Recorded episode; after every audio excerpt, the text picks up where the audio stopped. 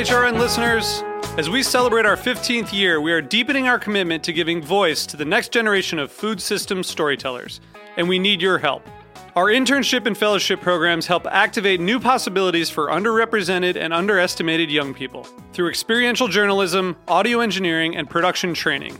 Through these unique programs, HRN helps food equity stewards build essential workforce readiness skills that expand their potential and foster economic mobility.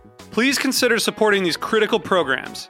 And with a minimum donation, you can be entered to win a dinner for two at an amazing restaurant in one of eight cities and tickets to a concert at a great venue in one of those cities.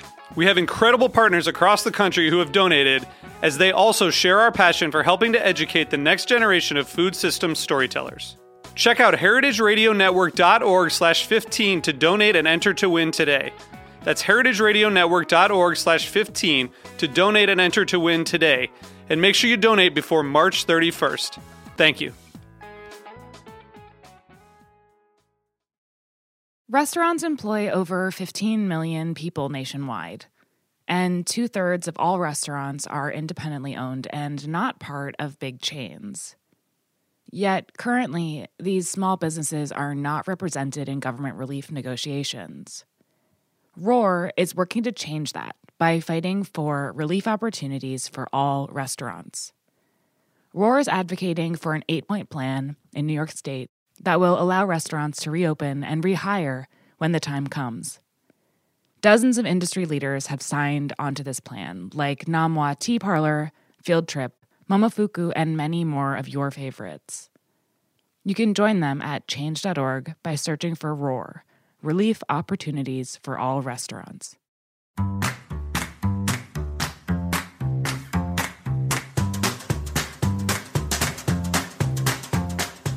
I'm Alison Cayne, and welcome to In the Sauce, a podcast about building consumer brands from the ground up. I love doing this show because I get to interview everyone from production gurus to marketing and social media mavens, anyone who can guide me on this crazy journey. This is the story of building Haven's Kitchen sauces, but it's also the story of every growing brand because we're all in the sauce. Today, I'm speaking with Gabi Lewis and Greg Sewitz, the founders of Magic Spoon, the high protein, low carb cereal that has pretty much broken cereal, broken Instagram, and has addicted my teenage daughters as well as my mother. Gabi and Greg have been friends since college, and this is their second business together.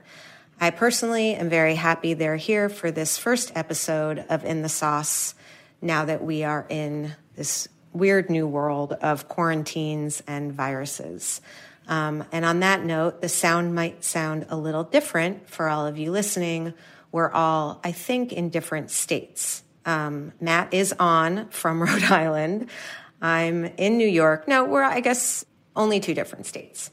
Um, so we're going to talk a little bit about Magic Spoon, obviously, and talk about your you know, what you guys wanted to be and all that. But I think what founders are really looking for is, you know, we've just entered a whole new world.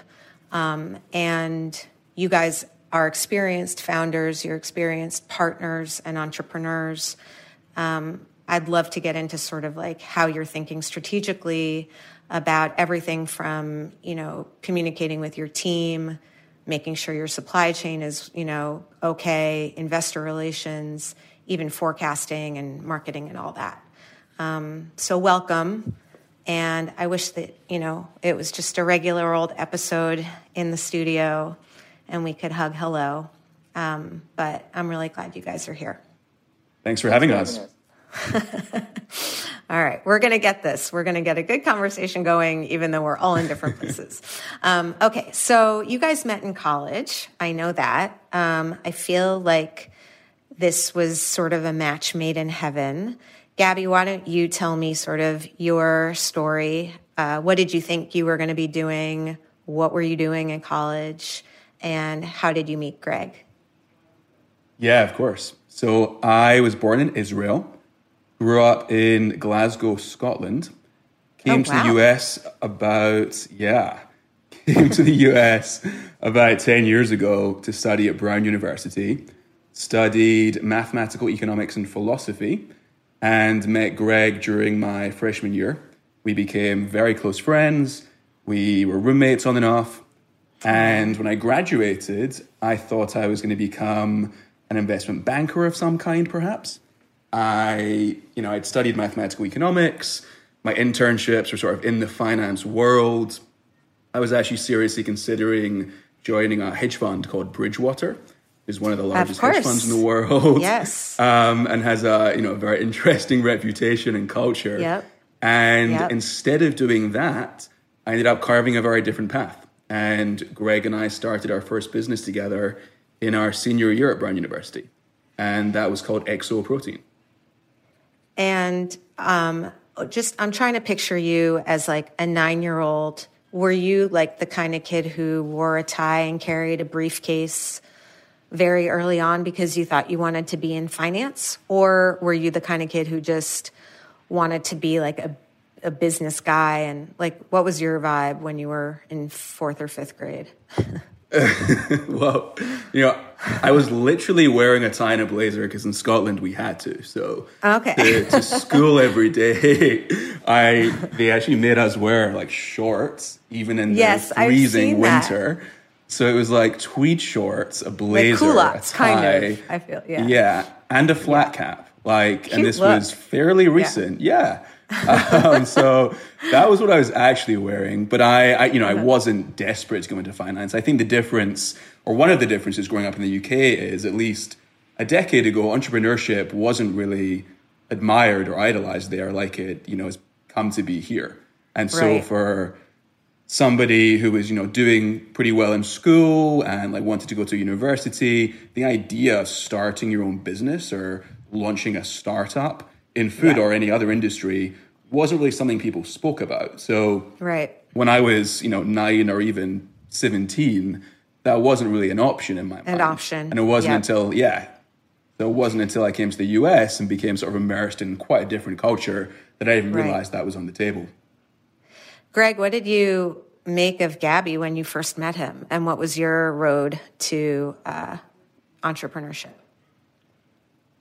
Um, well, I mean, all I knew about Gabi when we started at school was just that he was from Scotland, um, and we happened to live fairly close together in the dorms freshman year at Brown. Um, I think it's like seventy percent of the freshman class lives in one interconnected building, essentially, and so that's how we initially met, and kind of our our core group of friends who was still sort of our core group of friends all lived within this same building. Um, and so over the years, we kind of just lived together on and off. Um, I uh, studied cognitive neuroscience and English. so um, I was most likely going to go into neuroscience in some way, um, probably like in the research um, Right. side of things. And so, not necessarily an extrovert. I, I mean, there, there's a lot of you have to do a lot of talking because it's mostly like human subjects um, that Right. you're doing experiments on. But um, I don't know. I you know I hadn't really figured out what I was Right. gonna do. I didn't have like a really strong life plan, like going to medical school or something. Um, Right. But we started EXO right after college, um, just sort of almost by accident. We, we we didn't really know what we were getting ourselves into fully at, at the very beginning. Um, and it snowballed into being a real company. Right. And then after that, I think, you know, after that experience, we we had such a strong network. We had already run a company in the food industry Right. for a few years. Um, we felt really confident about what we were doing from an execution perspective. Um, and so Magic Spoon was a lot easier to kind of get Right. off the ground and conceptualize because um, at that point we kind of knew exactly what we wanted to do. And let's let's go back to EXO a little bit. So EXO was protein bars made with cricket protein. Is that right? correct And um, the two of you guys basically graduated from college, raised a little bit of money, got some traction, then raised some more money, um, and and then it was time to do something different, basically. Or you know, how did how did you go from EXO to Magic Spoon? Yeah, so we launched it in our senior year at Brown. University. Mm-hmm. Um, or rather, we started working on it during our senior year and launched it. Right. And we did a Kickstarter campaign the summer after we graduated. At that right. point, we weren't really taking it very seriously, and everybody else certainly wasn't taking it very seriously. you know, in- insect protein is is weird to most people today. It was a million times weirder to most people back then in 2013. Right. There was really nobody doing anything in that space beyond a few articles that come out and the UN report right. that became quite popular. And so, in many ways, we were the first people to actually try and convince Americans to consume insect protein and normalize that as a food source. And it wasn't until we did that Kickstarter and got some press over that summer. We were in Forbes, the New York Times, and some other places that wow. a few people started to take it somewhat seriously. And we were right. able to raise some, some financing at that point. And we ended up running that business for about five years and we right. raised a few million dollars in investment from a bunch of different people, ranging from angels like Tim Ferriss to more mm-hmm. traditional venture capital funds and all sorts of investors in between. And then about a year and a half ago, we sold the brand to one of our suppliers, actually. And Great. new, yeah, um, they were looking to vertically integrate. Um, and so the partnership just made sense from everyone's perspective. And we wanted to stay in the food industry and we in many ways wanted to swing in the complete opposite direction. So right. I've read a really interesting i don't know which one of you said it but basically you went from like a very niche space to kind of this ultra massive mainstream category but that hadn't seen innovation. Like exo cricket protein bars are almost the opposite of you know fun friendly cereal. Um, was that intentional? I mean, were you guys thinking, did you have the idea for Magic Spoon and then kind of applied everything that you would learn from EXO to it? Or did you kind of sell EXO and you were like, okay, we love each other.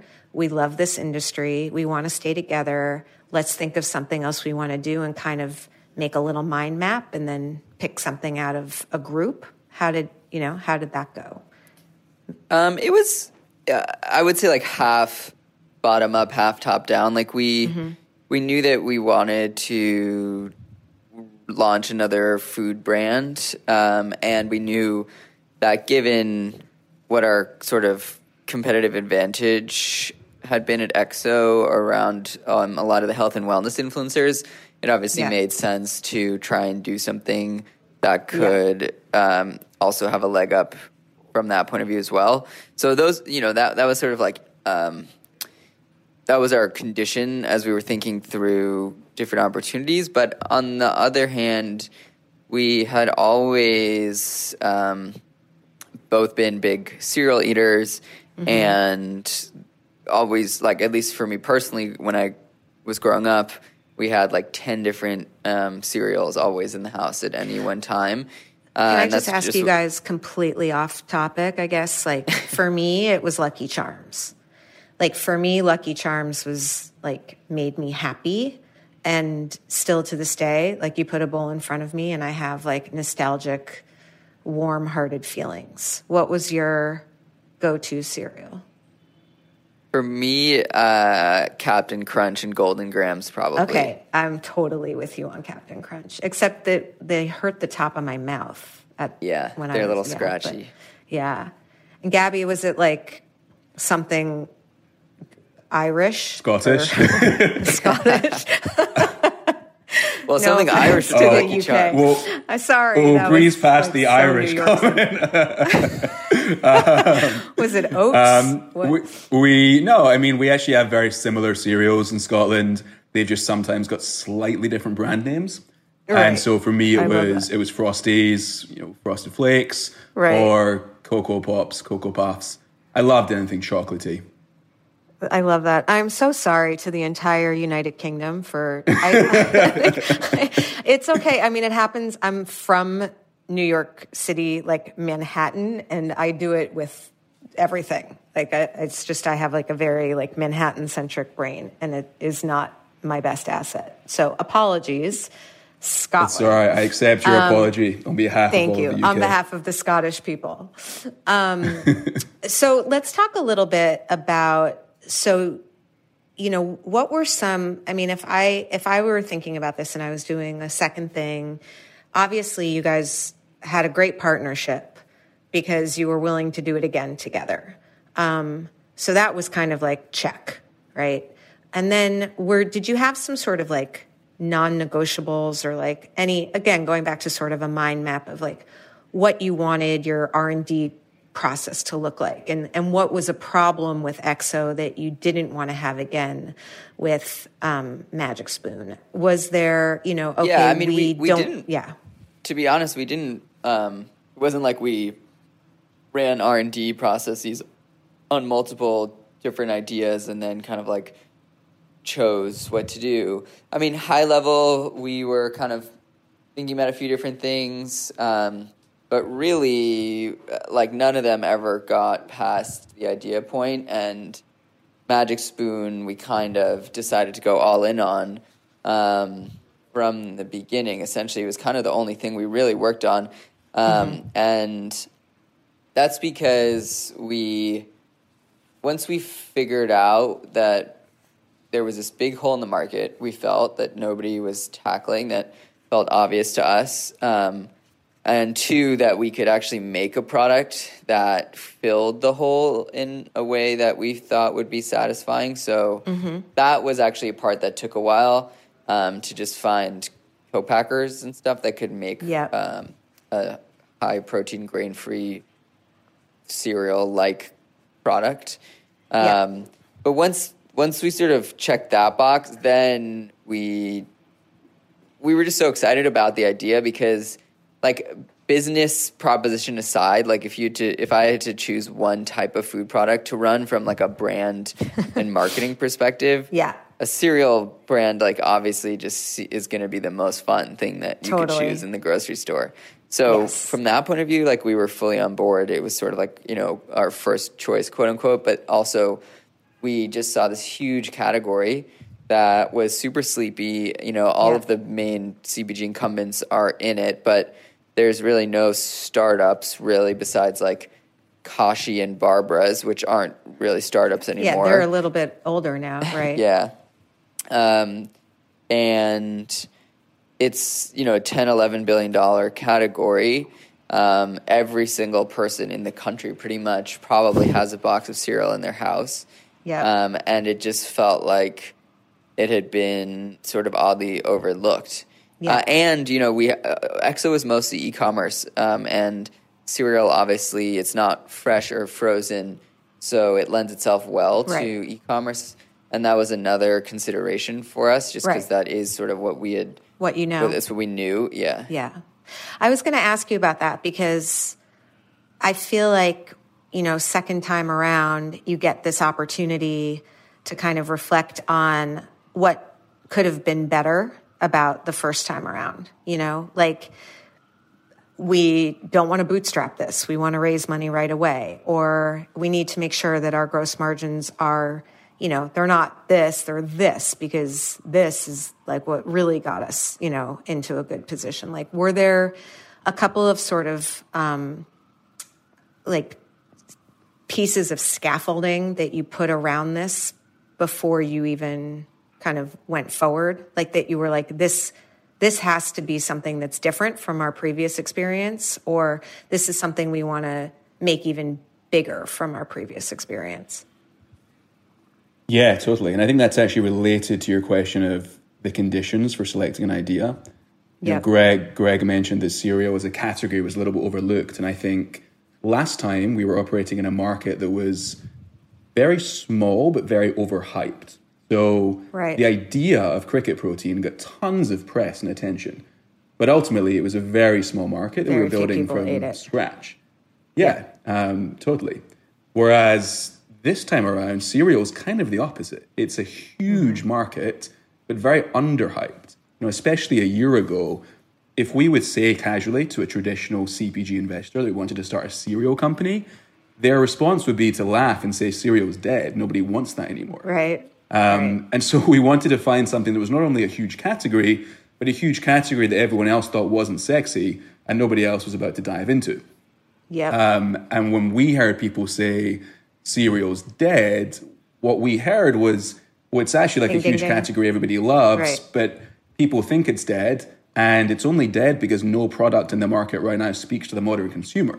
So if we can figure out a way to revive it and speak to today's consumer, then that can be huge. And because it's overlooked, there's going to be less competition. And so that was all Yep. sort of tied up in one of our conditions of large market that's actually underhyped.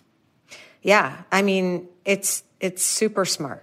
So what I had planned was because we, um, you know, Haven's Kitchen, we are not a direct to consumer brand in any way. You know, it's a it's like I think we sell like you know 16 pouches of sauce a month online. like everything else is like store heavy. Um, so obviously, it's very different. I mean, you guys are, from what I understand, D2C exclusively for now, unless, are you in stores yet or just D2C? 100% direct to consumer. Yep. Right. Um, so I don't know about things like CAC and lifetime value and you know things like that. So what I was going to do before the uh, you know pandemic, I guess, was sort of go through for people who are kind of starting um, or founders who are in D2C, sort of some of the things that are like key indicators. You know, I don't know what your gross margins need to look like compared to what mine do, or you know, lifetime value, how you calculate that, um, or the ratio between that and CAC, or all of that. But now that we are in this new situation, I think we're going to try to go through some of those questions, but thinking about them in the new reality that is 2020. Um, so I'm going to ask questions, I guess, about new strategy and thinking about, you know, obviously direct to consumer. Every every food product right now, I would imagine, is getting a huge bump right now. But there are things to consider differently when you're direct than there are when you're on supermarket shelves. And even if you do have a huge bump, how to kind of plan for when things settle down again. Um, so maybe you'll, when you talk, when you kind of answer those questions, if you can sort of assume that if you use a, um, you know, if if you use like an abbreviation for something or you use an acronym for something, just kind of explain it. Um, that'd be really helpful. Does that sound Yeah, good? of course. Okay. So I think what we're going to do is take a quick break, and then we're going to come back and we're going to talk about uh, Brave New 2020, and we'll be right back.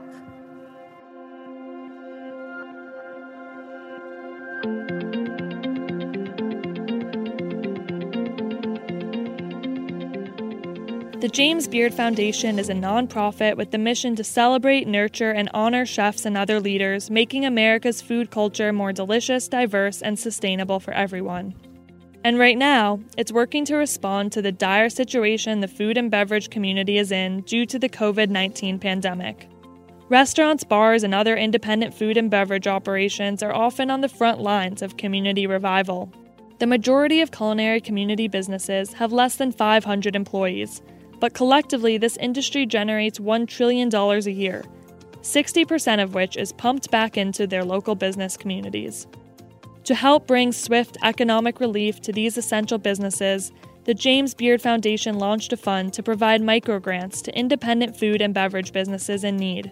You can donate at jamesbeard.org/relief. Hi, I'm back with Gabi and Greg from Magic Spoon. Okay, so 2020. Um, let's just talk really quickly. You know, we all had a strategy, we all had a forecast.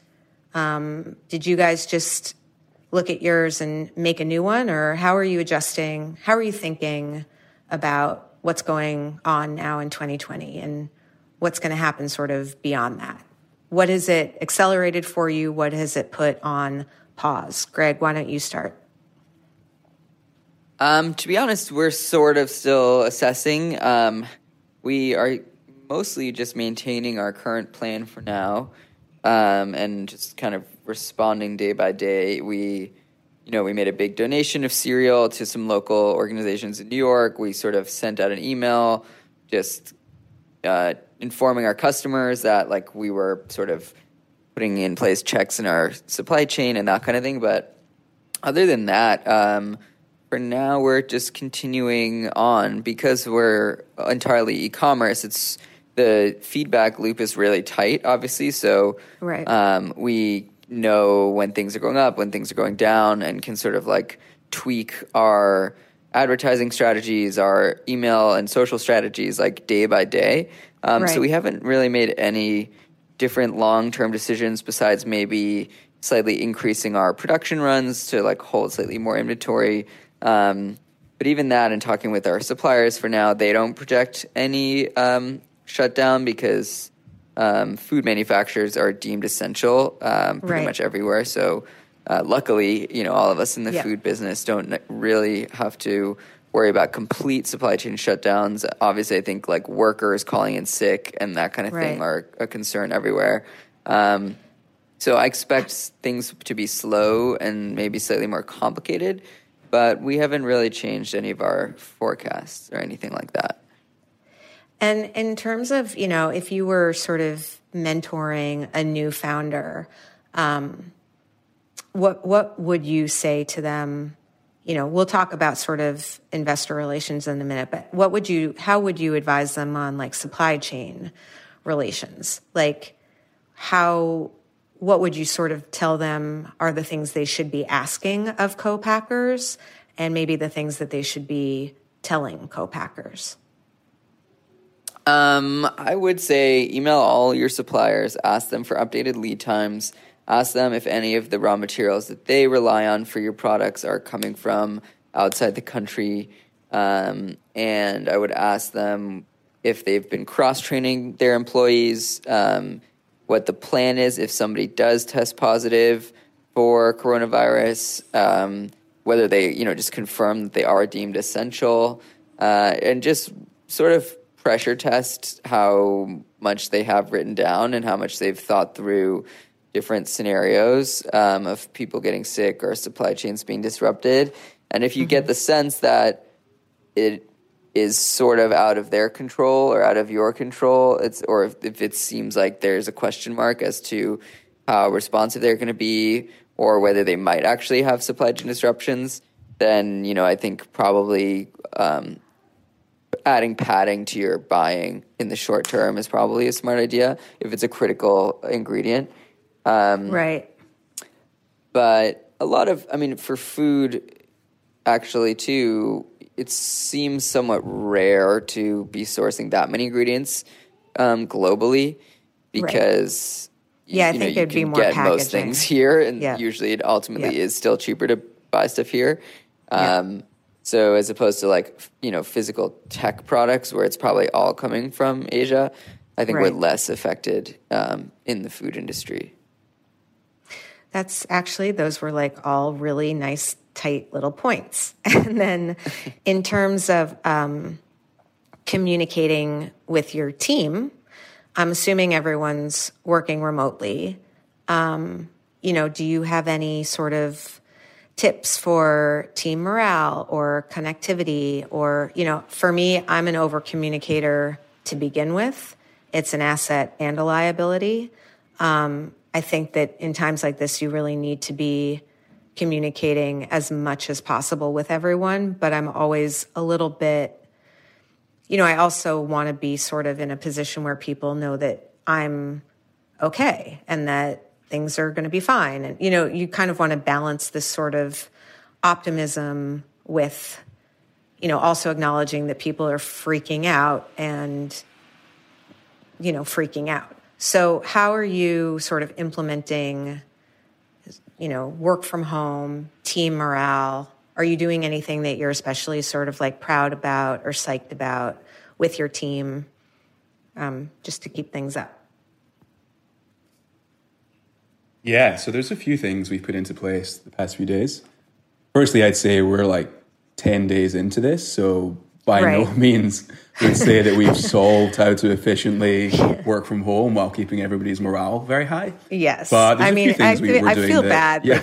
that, you guys are, I mean, again, you're the first no, people I'm share. interviewing yeah. in this like new yeah. world. So it does feel like I am happy that it's you guys because you have, even though the company isn't that old, you guys have been a team for a long time and you've mm-hmm. learned some lessons along the way. So yeah, I'm not expecting you to write the book on, you know, work from home team morale, but you know, any cool. any advice yeah. that you can give is always helpful. And if someone I yeah, think that's my Slack that is making that little noise in the background, so sorry everybody. Okay. yeah, so a few things. Um, first thing we're doing is 10 o'clock every single morning, we have a five minute video call with the entire team. Why no agenda? Because the only uh. purpose is for everyone to say hi. So it's literally uh. just like we're starting our day together. We see everyone's face. We like cheers our coffee cups and we start our uh-huh. day. And that's been really nice for everyone to have like that ritual at the top of the morning. Um, and just like know we're all sort of being productive. We're all here if like anyone needs us. Um, and so we find that to be like a really nice way for everyone to start their workday and mm-hmm. it's basically obviously a stand-in for everyone like walking in the door and asking right. how everyone's night was the night before. So we started doing that. That's been helpful. Um, again like we're not trying to get any on work Zoom. done during that time. It's purely to say hi on zoom. Yeah. Right right. And then we're basically upping any one-on-ones we have with any of our team members. So if i have like a once once a week one-on-one with someone now that's two or three times a week and that's right. being applied to basically every different team in our company. We have um, team wide stand ups a couple of times a week where we okay. all on Monday talk about our goals for the week. Friday, we reflect on the prior week. I mean, it's a lot of things, honestly, that larger companies probably have in place anyway. But for us, right. because we're a small company and we're all like running around and we all yeah. always know what everyone else is doing because we're in the same office, a lot of these formal systems we just never put in place because we didn't need to. Yeah. But now yeah. we do need to. So a lot of it is just doing things that probably a lot of companies do even if they're not remote. But for us, right. the need is becoming clear when we're not like physically around each other every day. Gabi, do you like how do you guys I haven't asked you this, but was it a natural sort of division of labor between you and Greg early on? You know, I'm the finance and the ops guy, I'm the sales and marketing guy, or how did you guys? Has that shifted at all? And and do you have? I mean, I'm assuming you have pretty clear division of labor, even though you're co-founders.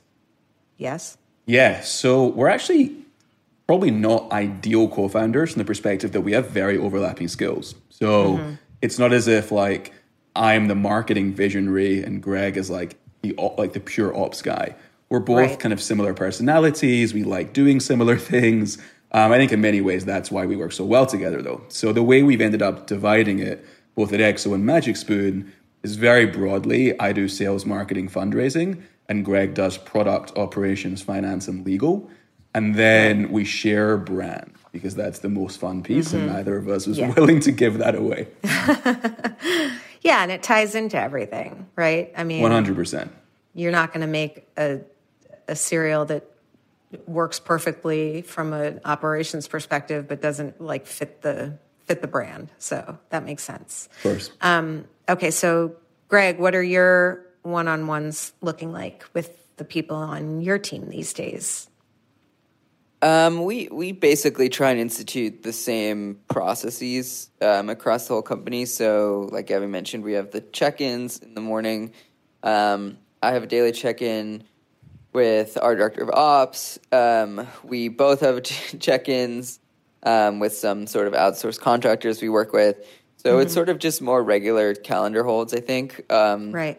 That often don't last the whole time, but just kind right. of serve as um, habit forming uh, and, and sort of a place to just raise any questions. So everyone kind of knows, like, rather uh, uh, than just slacking continuous questions, it right. almost sort of gets more you know you hold your questions to the daily check-in when you can kind of just like knock them all out um, that's sort of what we found to be working so far but again yeah it's sort of so early in the process i'm not quite sure yet what you know if more will be needed right. if less will be needed so And so the next group of people that I want to sort of talk about managing and communicating with are investors.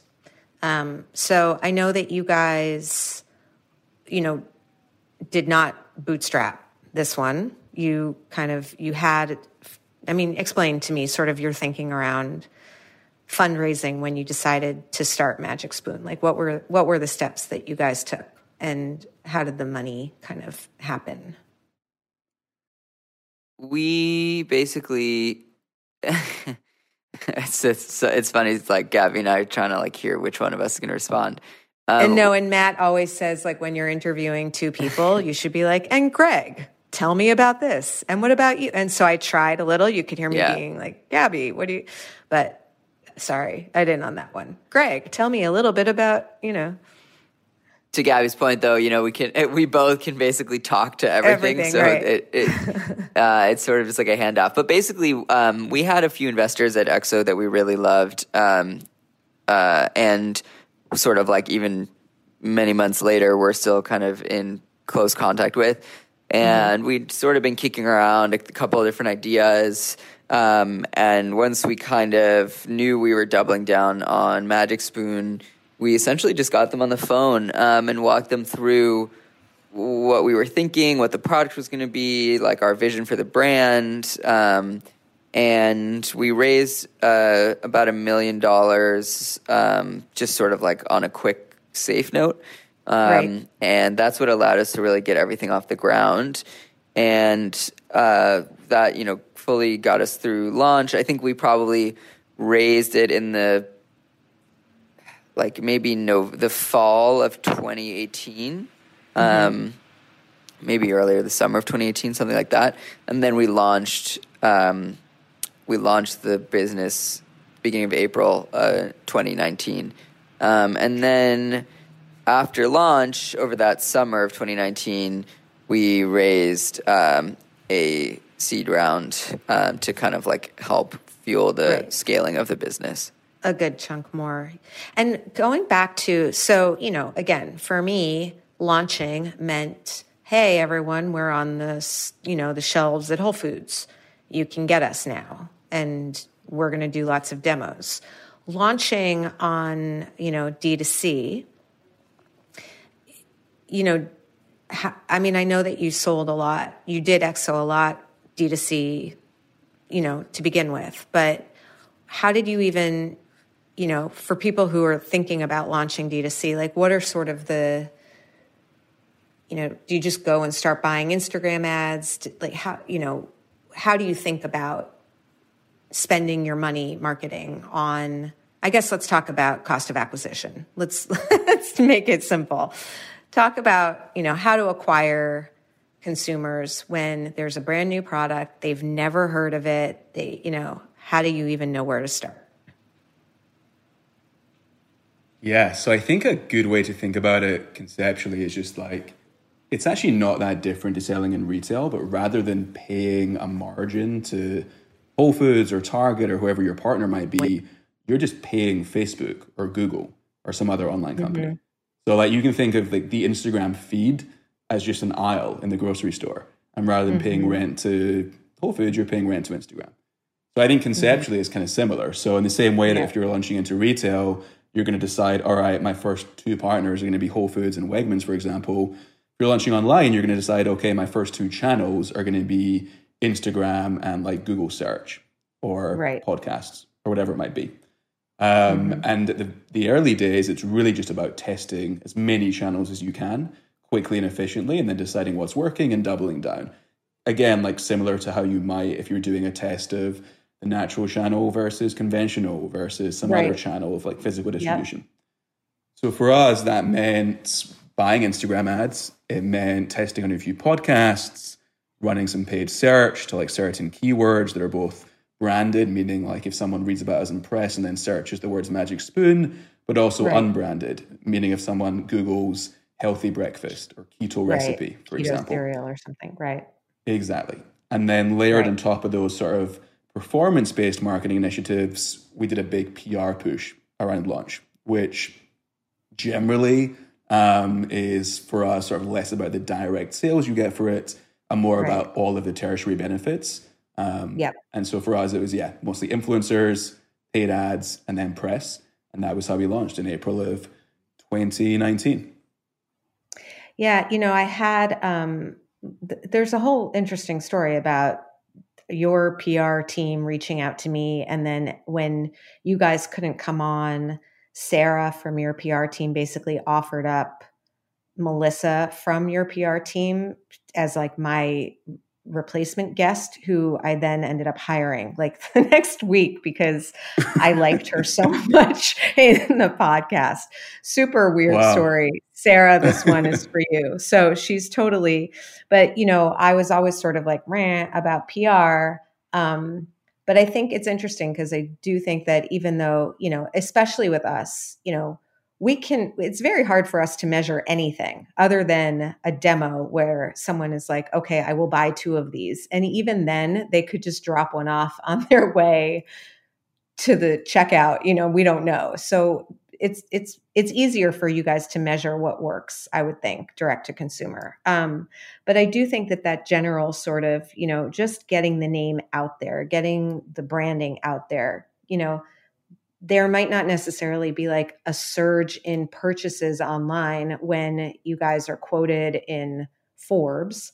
Um, but it's just that it's like that sort of becoming part of the lexicon a little bit, you know? Um, yeah, have, there's tons of benefits. Yeah. I mean, yeah. you're right that by and large, getting a quote in Forbes oh. isn't going to result in a surge in sales. But I would say right. probably one in every 10 articles does surprise us and generate meaningful mm-hmm. sales. And then once you layer on the benefits of, for example, using a Forbes quote in an Instagram ad and the re- right. return on ad spend like increases by 20%, let's say, when you use a prestigious quote from a prestigious magazine yeah. in the ad itself, then PR quickly pays for itself. And then there's yeah, the added benefits sure. in recruiting and in fundraising and all yeah. these other different parts of the, ben- of the business. So for us, definitely worth it, even though 90% of it might not be trackable in terms of sales. That makes total sense. And then, so how, I mean, so basically going back to that sort of like cost of acquisition, is it getting more expensive as time goes on? Is it getting more expensive right now because of just everyone trying to sell directly? Like, what's kind of the general state of the state with cost of acquiring a consumer online? And do you have any sort of ways that you're thinking about it or, you know, thoughts about that? So I'd say in general, when you launch, it's going to be cheaper than three months later, which is going to be cheaper than six months later. So does it just this keep is, getting more expensive or does it plateau at some point? So this is specifically for like paid social, meaning like Instagram ads, Facebook ads. Yep. Generally, the broader you go, the more expensive it's going to get. So you're going to saturate mm-hmm. audiences. So for a brand that's like a protein shake, for example, at the beginning, mm-hmm. they're going to target the most obvious people who are like bodybuilders and workout fanatics.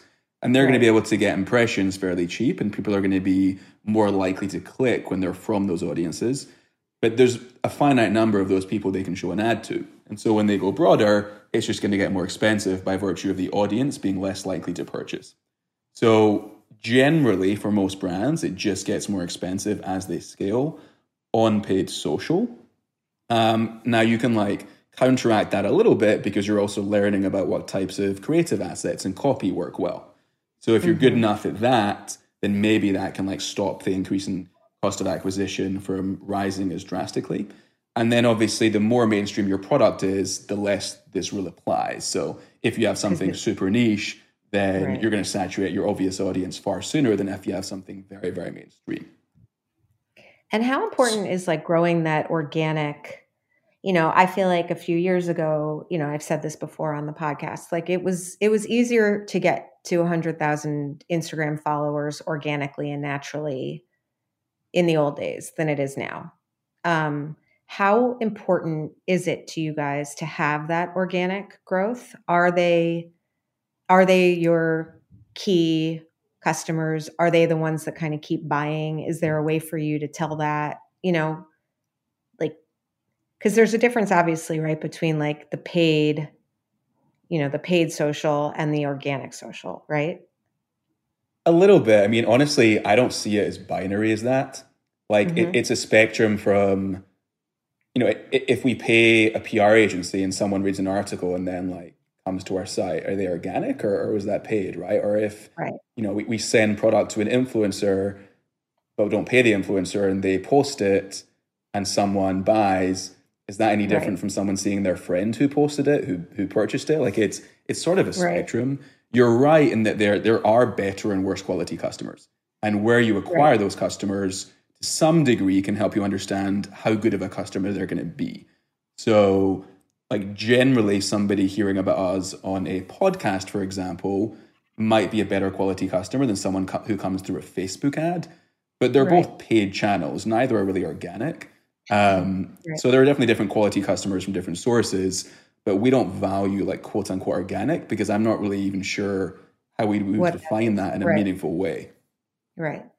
And then, Gabi, can you just also sort of talk about that lifetime value of a customer and sort of the ratio between how much it, if the cost keeps going up to acquire that customer, at some point, the ratio is not in your favor, right? Between sort of like the lifetime value of that consumer and how much you've paid to acquire them. So is there is there sort of a formula that you guys have to like okay, now it's getting too expensive on this channel. We've sort of saturated. They're only going to spend this amount probably over the course of, you know, however long they buy the cereal. Like is, is that how you think about it or am I just in- Yeah, I, I think it's very different for each company. Um, so generally, you're right. You've got your cost of acquisition. Most online companies will be comfortable losing a bit of money early on because they know that a customer is going to buy two, three, four times, and they know that over the lifetime of that customer, they're going to make more money back. So let's say, for example, they know they're going to make you know eighty dollars from that customer over time, even though the first purchase they're only getting forty dollars. They might be right. comfortable spending fifty dollars today losing $10 up front, but they know that over time they're going to make the 30. So that's like right. the general sort of way that some companies will think about it. That's getting harder and harder. And when you're an early company, you don't really have the data to make those decisions from. That, that. Um, mm-hmm. And like you sort of alluded to a minute ago, different customers have very different behaviors, not only up front, but in their lifetime behaviors. So it's very difficult to figure out, for example, if we sponsor a podcast and it gives us 500 cu- customers, we don't know whether they're at first we don't know whether they're families who are like buying cereal for four people and they'll have right. a very different lifetime value than an individual. So I think in an ideal world, people aren't thinking about lifetime value. People right. are trying to be profitable on that first purchase. On that first um, purchase, right? Correct. It gets to a point for some companies when they're trying to grow to a certain extent where that just isn't possible to keep on growing while being first purchase profitable. And then you right. start trying to grow being lifetime profitable. But then again, if we're talking about $80 being the lifetime value for a hypothetical company, there also becomes a point where you're no longer lifetime profitable either. And then you're really right. in trouble. Um, and then um, you're really in and another well, way. I can tell you that my mother in Boca Raton, Florida, I just like to, I think she's ordered, uh, you guys could look it up, probably like 72 boxes of Magic Spoon because she likes to find something she likes and then just order a lot of it. So I don't know how you would calculate her. She's probably good for the next several years, but just in case, she was probably, she was definitely first order profitable, I would say, then some, but I don't know that she has the longest um, I mean, she should live for a very long time, but she ordered so much in her so. first order. Yeah. she ordered so much in her first order that I think she's like, I think she's good for some time. But um, I'm just trying to think how you measure that. How do you know how? How do you know how many? You just kind of have to guess how many times you think someone's likely to order because I'm sure there are a lot of people that order something once and never order it again, even if they really like it. They just kind of forget or they move on to the next thing or they try a new diet or right. So how do you even how do you even guesstimate that? Is there just There's just data out there. It's hard. I mean, you're you're looking at you're looking at averages amongst different groups coming in both at different times and for different sources. So right. customers that are required, like when we launched back in April, might be higher quality customers than those that were acquired four months later, because the earlier ones are like sort of you know trendsetters who hear about things early. They're more likely to stick to these things, and then time plays a factor, but also the source that you acquire them from. So right. whether they come in through podcast or whatever um, gives us different assumptions. But ultimately, you just don't know. And where a lot of direct to consumer companies get themselves into trouble is when they make mm. wrong assumptions here. Um, and so that yeah. can really come back to bite you if you think your LTV is longer than it is.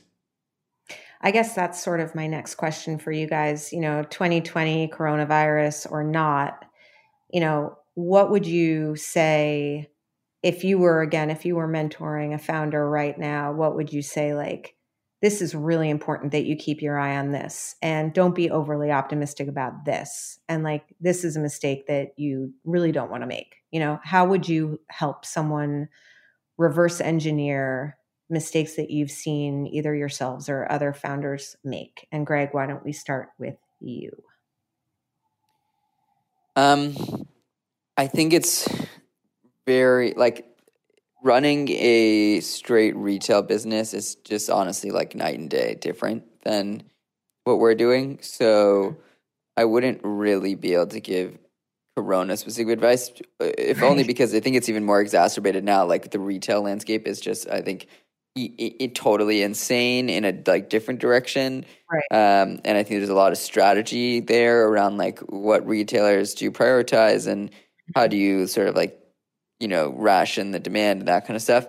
For us, we um, we are just obviously like heeding all of the general advice to keep an eye out for an economic downturn and making sure you, you have enough runway and that kind of stuff. Um, but other than so that, I mean, I to be clear, like how much cash, how many months of operating are you comfortable with in the bank?